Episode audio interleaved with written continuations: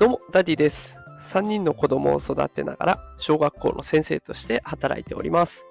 このテクラジでは、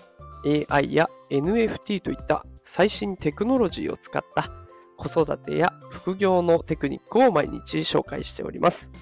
さあ、今日のテーマは、チャット GPT はあなたを勇気づける最高のパートナーというテーマでお送りしていきます。えー今日はね、チャット GPT のこんな使い方ありますよという紹介会になっております。まあタイトルの通りなんですけれども、メンタルヘルスを保つ手段としてね、チャット GPT 使うことができそうなんです。でもこれ実際私もやってみたんですけれども、あのまあ、仕事柄ね、夏休み明けて、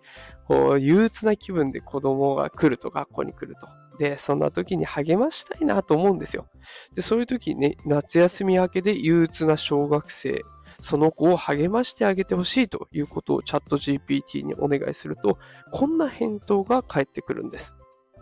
小学生のあなたへ、こんにちは。夏休みが終わると少し憂鬱な、憂鬱になる気持ちよくわかります。夏休みは自由な時間がたくさんあって好きなことをして過ごすのは楽しいですもんね。でも新しい楽器は新しいチャンスです。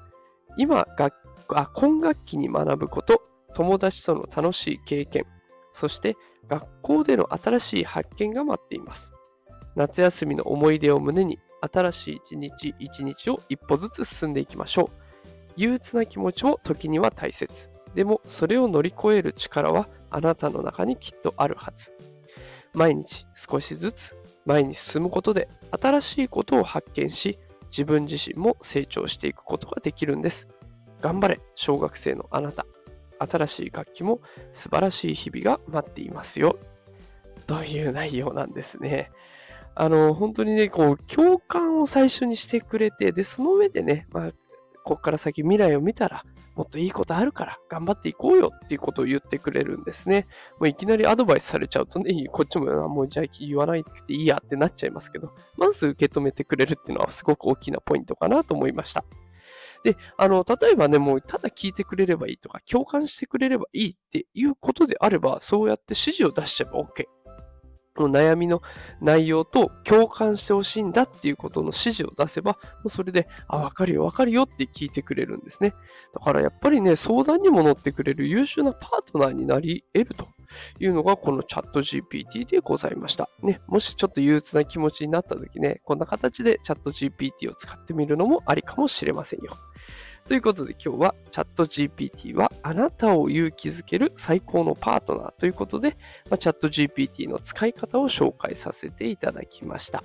えもしこの放送が気に入っていただけた方は、フォローボタンポチッと押してくれると、またね、あの、明日も放送してますので、それが通知が来て聞きやすいかなと思います。ぜひよろしくお願いします。